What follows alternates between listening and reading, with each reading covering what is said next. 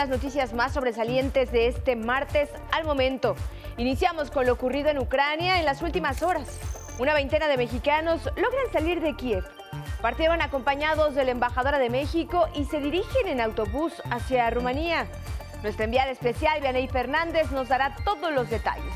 Rusia, por su parte, intensificó sus bombardeos a varias ciudades ucranianas y entre sus objetivos derribó la torre de televisión de Kiev dejando cinco muertos.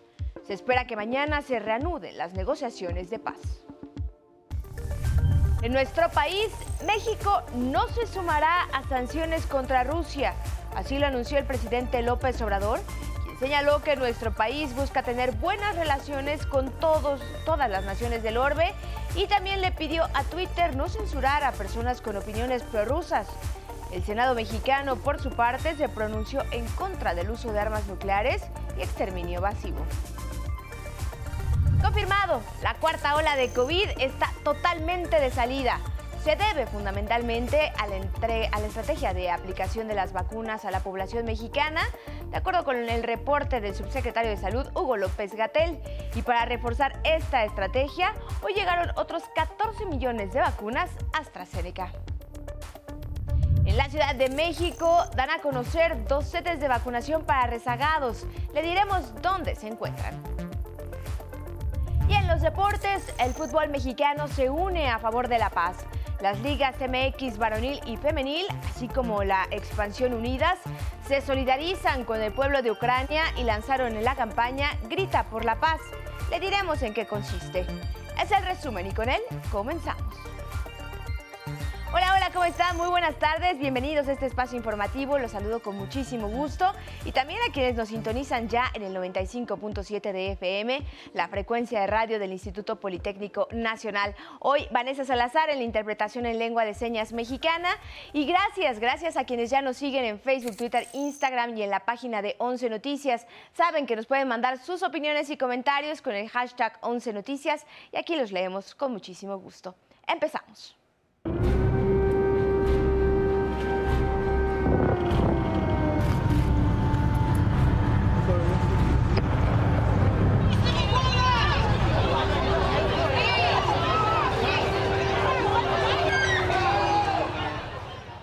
Le hemos informado desde la semana pasada, las cosas no están nada fáciles en suelo ucraniano. Le informo a detalle. En el sexto día de incursión militar rusa a Ucrania, este martes las tropas invasoras intensificaron sus ataques contra cuatro ciudades al este de Ucrania. En esta zona, de acuerdo con las agencias y medios locales, están bombardeando edificios públicos y matando civiles a su paso. Veamos. En este mapa de Ucrania, señalada en azul, le muestro la ubicación de las ciudades atacadas. En amarillo vemos Kharkov, la segunda localidad más importante, así como Gerson, Mariupol y Odessa. En medio de esta cruenta ofensiva se informó que la segunda ronda de negociaciones entre Rusia y Ucrania está prevista para este miércoles 2 de marzo. Con el respaldo militar enorme y a su servicio, Rusia advirtió a los ciudadanos de Kiev que abandonen sus hogares. De inmediato atacó la torre de televisión en la capital. Se reportan al momento cinco muertos y cinco heridos, todos civiles. Y ya le puedo confirmar, un convoy de vehículos militares de 60 kilómetros de largo se aproxima a Kiev, la capital. Desesperado, el presidente ucraniano Volodymyr Zelensky llamó a defender esta metrópoli, clave en las hostilidades. Vienen a nuestra capital, tal como lo hicieron con Karvik. Por lo tanto, la defensa de la capital hoy es una prioridad clave para el Estado. En todas las ciudades, Ucrania debe hacer todo lo posible para detener al enemigo. Las autoridades de Kharkov informaron que los rusos reanudaron los ataques destruyendo un edificio del gobierno. Denunciaron que se están usando armas terribles contra la población civil. En Moscú, en tanto, el Ministerio de Defensa declaró que la operación militar seguirá en marcha hasta alcanzar los objetivos planeados, entre ellos proteger a Rusia de la amenaza militar creada por los países de Occidente que intentan utilizar al pueblo ucraniano. Este mediodía, el presidente Zelensky habló con su homólogo de Estados Unidos, Joe Biden, 30 minutos de llamada. A él le dijo que se debe detener al agresor lo antes posible. Y mire, esta mañana desde Palacio Nacional el presidente Andrés Manuel López Obrador fijó de manera clara que oponerse a la invasión rusa a Ucrania, así como a cualquier invasión, no significa que México se vaya a sumar a las sanciones económicas que otras naciones y organismos internacionales están adaptando contra Rusia. México desea, ratificó, mantener buenas relaciones con todos los países del mundo. En ese mismo sentido, se manifestó en contra de la supuesta censura que estaría operando Twitter contra personas con opiniones afines a la posición rusa. Veamos el detalle de esta información. Ante el aumento de sanciones económicas de varios países contra Rusia por la invasión a Ucrania, el presidente Andrés Manuel López Obrador aseguró que México no adoptará ese tipo de acciones. Nosotros no vamos a, este, a tomar ninguna represalia de tipo económico porque queremos mantener buenas relaciones con todos los gobiernos del mundo y queremos estar en condiciones de poder hablar con las partes en conflicto. Reiteró que México ya fijó su postura ante el Consejo de Seguridad de Naciones Unidas, por lo que además promueve la ayuda humanitaria. Y estamos promoviendo para que la ayuda humanitaria llegue a Ucrania a través de la ONU, pero no podemos más, no podemos eh, caer en un protagonismo que no eh, tiene que ver con eh, la mesura que debe prevalecer en política exterior.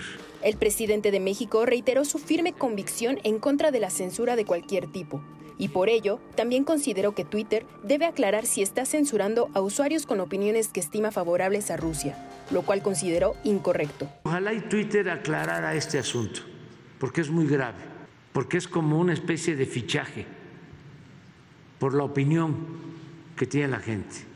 Entonces, no sé si sea cierto pero sí desde ayer hay denuncias de que el que tiene una opinión sobre este conflicto y lo consideran eh, favorable a Rusia, eh, lo tachan o le ponen una leyenda en su cuenta. Eso es censura. 11 Noticias, Denis Mendoza. Al respecto, les comparto la crónica de mi compañero don Miguel Reyes Razo. México es un país que ama la paz. México tiene y mantiene respetuosas y amistosas relaciones con todo el mundo. Así lo muestra su presencia en la Organización de las Naciones Unidas. México no ejercerá represalias económicas sobre la Federación Rusa. El gobierno de México propaló el presidente Andrés Manuel López Obrador, no caerá en protagonismos que no tienen relación con los principios rectores de su política exterior. Nuestra nación practica lo que predica, abre sus puertas a perseguidos, a refugiados, a exiliados de todo el orbe y no cancela tratos comerciales con ningún país. Este régimen se opone a todo género de censura y recomiendo a quien le interese que se observen los postulados del presidente estadounidense Franklin Delano Roosevelt. Libertad de creencia, libertad para vivir libres de miseria, libertad de palabra y libertad para vivir libre de temores. Pilares de la propia ONU. Aquí no se espía ni se censura a nadie. Twitter debe explicar por qué casi ficha a usuarios de su red que declaran simpatía por Rusia. Esa es una muestra de doble moral. Señalar a libres amedrenta y limita la libertad. Rechazo esa práctica. Lo hice en defensa de Donald Trump. Máxima de mi gobierno, se prohíbe prohibir. En 11 Noticias, eh, Miguel Reyes Razo informó. En medio de todo esto, ya le puedo adelantar que la Comisión de Relaciones Exteriores del Senado de la República, que encabeza Héctor Vasconcelos, condenó enérgicamente el uso de armamento nuclear para resolver conflictos entre las naciones y de manera especial en el caso de la situación que priva en Ucrania. El documento respectivo subraya textualmente La Comisión de Relaciones Exteriores del Senado de la República exhorta al Gobierno de México a que a su vez proponga a todas las potencias nucleares involucradas en el conflicto que actualmente tiene lugar en Ucrania la suscripción urgente de un acuerdo que proscriba de manera absoluta el uso de armas de destrucción masiva en cualquier escenario que pueda derivar de la actual crisis. En este sentido, la Comisión de Relaciones Exteriores respetuosamente recomienda que, ya sea en el Consejo de Seguridad o en la Asamblea General, la delegación mexicana presente un proyecto de resolución en el que el órgano en cuestión demande a las partes involucradas abstenerse del uso de toda arma de destrucción masiva, incluyendo las nucleares. Esta solicitud resulta pertinente y alineada con los intereses del Estado mexicano, toda vez que cualquier uso de este tipo de armas, incluidas las nucleares, tendría consecuencias catastróficas sin precedentes en la historia de la humanidad. Este documento fue firmado por los senadores Héctor Vasconcelos y Cruz, José Antonio Álvarez Lima, Alejandro Armenta Mier, Bertalicia Carabeo, Sacil de León Villard, Mónica Fernández Balboa, Napoleón Gómez Urrutia, Ifigenia Martínez, Nadia Navarro, Claudia Ruiz Maciú, Beatriz Elena Paredes y también Cecilia Pinedo, así como Josefina Vázquez Mota, Freida Maribel Villegas, Rogelio Israel Zamora y Juan Cepeda. En medio de la condenable tragedia de Ucrania, hay buenas noticias. Y es que un grupo importante de mexicanos ya, logró salir de Kiev en camino a la frontera de Ucrania con Rumanía. Esto para abordar el vuelo de asistencia humanitaria enviado por la Fuerza Aérea Mexicana. Y en ese lugar estás tú, Vianey Fernández, con toda la información y en las imágenes, Miguel Vázquez. ¿Cuál es el reporte, Vianey? Te saludo con mucho gusto. Adelante con el reporte. ¿Qué tal? Muy buenas tardes. Seguimos en la cobertura especial del 11 y para los medios públicos. Aquí hemos llegado a Sacheva, la ciudad fronteriza de Rumania con Ucrania. En esta localidad, en medio del conflicto bélico, hay una buena noticia. Un grupo de 21 mexicanos que se encontraban en la zona de conflicto en Kiev ha logrado salir en un autobús y se espera que en las próximas horas arribe a esta frontera para cruzar a territorio rumano. Así le informó el jefe de la oficina de la Cancillería mexicana, Daniel Millán un autobús con 21 personas eh, a bordo pudo salir con rumbo a la frontera. Entonces ahora mismo nos dirigimos a la frontera, a, e, ese punto, para, para esperar a estos mexicanos. Viajan 17 nacionales mexicanos y sus familiares directos. Eh, dos eh, bebés viajan en el autobús, un perrito también eh, tres funcionarios de la, de la embajada y un familiar de uno de los funcionarios de la embajada. Afortunadamente se encuentran bien, no han tenido mayores contratiempos en el camino. Eh, la situación había sido difícil y bueno, esperemos que lleguen a la frontera alrededor de la medianoche. A este grupo de 21 mexicanos se suman 26 connacionales que ya se encuentran aquí en esta ciudad fronteriza de Sacheva. Hemos platicado con ellos acerca de la travesía que hicieron desde el 16 de febrero, algunos con un trayecto de 10 horas, otros con un trayecto de hasta una semana para lograr salir del conflicto y poder sobrevivir. Esta es la historia. Sí, las personas son más que la guerra. Es el instante en el que se sabe que hay que partir. Se activaron las alarmas de para resguardo y este pues obviamente en su momento todos tuvimos miedo y entendimos que bendito Dios habíamos podido salir a tiempo. Lo sabe Aurea, mexicana que logró huir de Kiev dejando a su esposo por tratar de salvar a su hijo de 14 años que sí tiene la nacionalidad mexicana. Sí, las personas son más que la guerra. Es la solidaridad de quienes ya lo han perdido todo muy posiblemente hasta la vida, y gastan sus últimos minutos en ayudar a quienes aún tienen esperanza. Vi mucha bondad del pueblo ucraniano. En todo momento nos estaban ofreciendo comida, nos estaban ofreciendo apoyo. Lo comprobó Alba, tras vivir 35 años en Kiev, pero lo refrendó cuando huía de la incursión militar rusa para también poner a salvo a su hijo, mitad ucraniano y mitad mexicano tuvimos que hacer muchos rodeos, tuvimos que irnos por caminos secundarios porque había mucho tráfico y necesitábamos llegar lo más rápido posible, pero siempre fue el peligro de que no pudiera salir. Sí, las personas son más que la guerra. Es la incredulidad ante el terror. Son, son muchos, muchos sentimientos, la verdad. Eh, en momentos no me lo creo lo que estoy viviendo, porque pues es el 2022, ¿no? Cuando se esperaría uno que hubiera un momento así. Y más que una, tú como persona lo estás viviendo. Como la que sintió Luis Ignacio, un mexicano que logró sacar a su esposa ucraniana y a su bebé de tres meses del conflicto bélico. Al cruzar la frontera también fue complicado porque me tocó ver muchas familias despidiéndose con eh, personas ucranianas que llevaban a su esposa y sus hijos. Y es también la imagen que se quedará siempre en la memoria. ¿Qué imágenes guardas de este trayecto, de esta Dolor.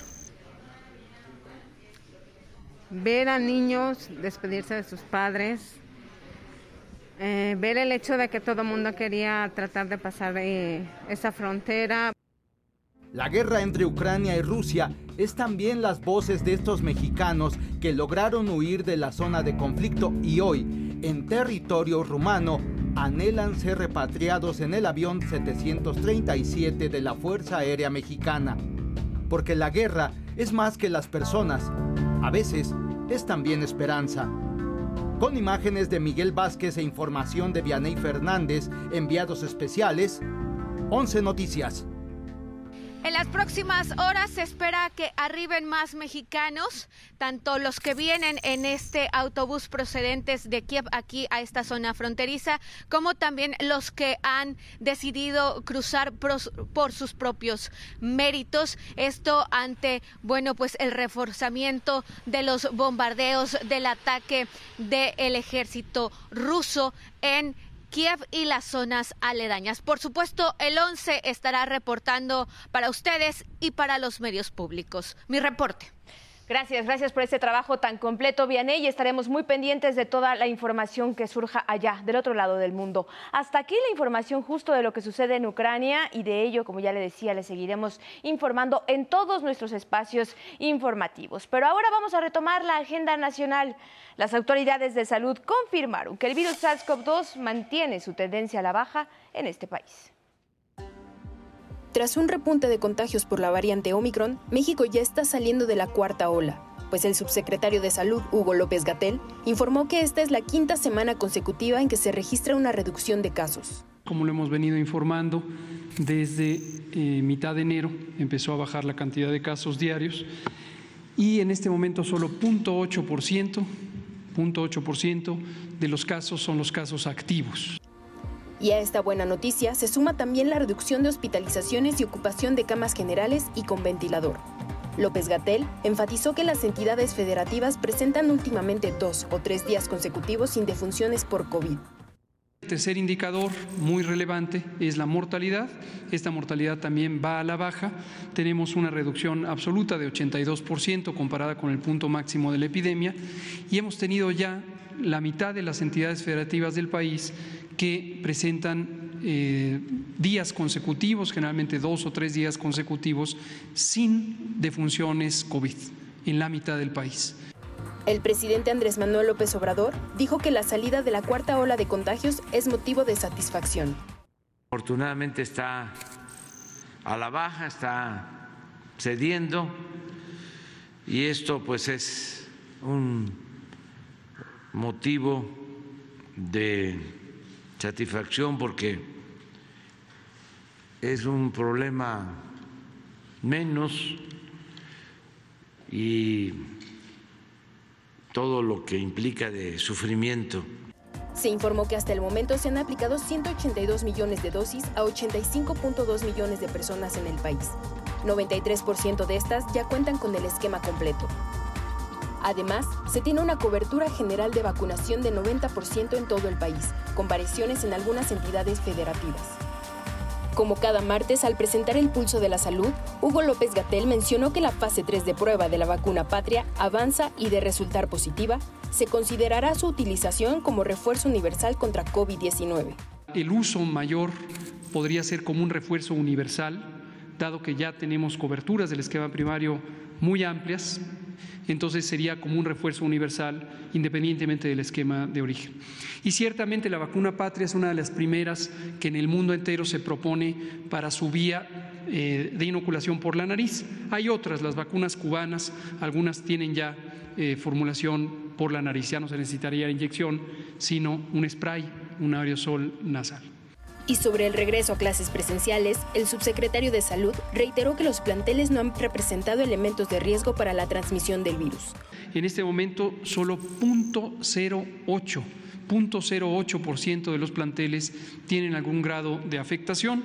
A veces es un salón que se cierra temporalmente unos días para evitar la transmisión, a veces es el plantel completo. 11 Noticias, Denis Mendoza. Arriban más vacunas anticovid a nuestro país. A medianoche de este lunes llegó al Aeropuerto Internacional de la Ciudad de México un cargamento con 14 millones de dosis del antígeno AstraZeneca. Este lote forma parte del mecanismo multilateral COVAX que busca garantizar acceso justo y equitativo a las vacunas para todas las naciones del mundo. En la Ciudad de México, a partir de mañana, funcionarán de forma permanente las sedes de vacunación en la Sala de Armas y Censis Marina para inmunizar a rezagados en la capital. Para todos aquellos que no se vacunaron, su segunda, bueno, primera, segunda o tercera dosis, están abiertos a partir del día de mañana. ¿Es así? A partir del día de mañana y van a permanecer durante todo el mes de marzo. Más información nacional. El gobierno federal confirmó que el enfrentamiento entre varias personas en la comunidad de San José de Gracia, Michoacán, fue una venganza entre dos células criminales del cártel de Jalisco Nueva Generación. A través de una serie de fotografías mostraron que se trató de una disputa entre Alejandro N. y Abel N. En Chihuahua, esta madrugada fallecieron ocho personas, entre ellos cuatro menores, en un incendio de dos casas en la colonia México 68 de Ciudad Juárez. En Chiapas, la Fiscalía del Estado obtuvo auto de vinculación a proceso en contra de Sergio Antonio N. y Rigoberto N. por su probable responsabilidad en el homicidio calificado de Paula Ruiz de los Santos, ocurrido el 19 de febrero en San Cristóbal de las Casas. En Nuevo León, la Secretaría de Salud reportó solo 79 nuevos contagios de COVID-19 contra los 150 del domingo 27 de febrero, cifra con la que se confirma una disminución en los casos diarios. Y en la Ciudad de México, damnificados de los sismos de 2017 realizaron un bloqueo en eje 2 a la altura del viaducto Miguel Alemán en protesta porque aún no hay avances en la reconstrucción de sus viviendas. Acusan de presuntas corruptelas a autoridades locales y federales. 11 Noticias, Arnold Gutiérrez. En la conferencia matutina se abordó el caso del exconsejero jurídico federal Julio Scherer, acusado de extorsión ante la Fiscalía General de la República por el abogado Juan C. El presidente López Obrador aseguró que ante esto no intercedería por nadie, pues dijo cada quien debe asumir sus responsabilidades. Por nadie que cometa un delito, no hay impunidad. Lo dije cuando tomé posición. Nada más me hago cargo de mi hijo Jesús Ernesto porque es menor de edad y es mi responsabilidad. Pero los que son mayores de edad, mis hijos, mis familiares, ellos tienen que portarse bien y asumir sus responsabilidades.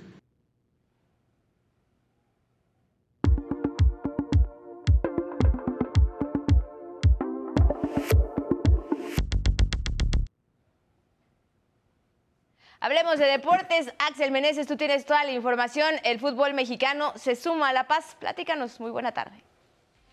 ¿Qué tal, Carla, amigos del Once? Muy buenas tardes. Así es, iniciamos con el fútbol mexicano y es que la Liga MX varonil y femenil, así como la Liga de Expansión, unidas, se solidarizan con el pueblo de Ucrania y lanzaron la campaña Grita por la Paz, que arranca justamente hoy en la jornada 8 Previo al partido, los equipos realizarán un protocolo con un mensaje llamando a la paz y un alto a la guerra. Esta tarde, Toluca y Tijuana serán los encargados de abrir la fecha. Después, Juárez se medirá al líder Puebla. Solari tendrá una oportunidad más en el banquillo del América frente al Querétaro. Mazatlán jugará ante Necaxa y Monterrey visita a León. Más información deportiva tras la remodelación del Estadio Azteca prevista para inicios del próximo año por el Mundial de 2026. América y Cruz Azul buscarán opciones para jugar como locales. La máquina podría regresar a su antigua casa, el estadio de la ciudad de los deportes. América por su parte estaría planeando jugar en distintas sedes en todo el país e incluso salir de México para tener partidos en Estados Unidos. Y en el Rey de los Deportes, este lunes se cumplió la fecha límite en las grandes ligas para llegar a un acuerdo con la Asociación de Jugadores y poner fin al paro laboral.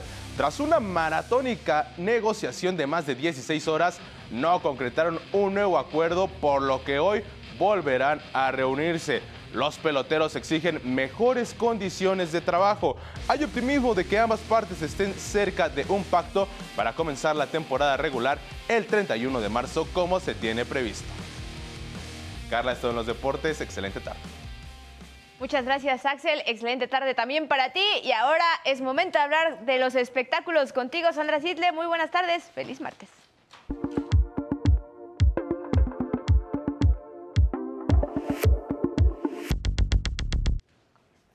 Gracias, Carla. Muy buenas tardes. Benedict Cumberbatch recibió su estrella en el Paseo de la Fama de Hollywood. A la ceremonia acudieron el director de Marvel Studios, Kevin Feige, y el director J.J. Abrams.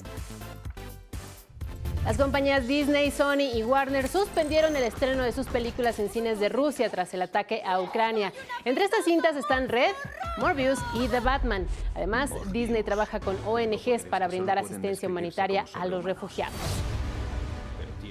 Coda sigue cosechando éxitos. Anoche fue nombrada mejor película en los premios de los críticos de Hollywood, además del reconocimiento de mejor guion adaptado y mejor actor de reparto para Troy Kotsur. Estoy muy emocionado de finalmente ser parte de esta familia y no puedo esperar a trabajar con muchos de ustedes en un futuro. Son los espectáculos, Carla. Muy buenas tardes. Gracias, Sandra. Muy buenas tardes. Gracias a ustedes por acompañarnos en esta emisión. Así nos vamos. Le invitamos a que sigan aquí en la señal del 11. Feliz martes para todos. Nos vemos mañana.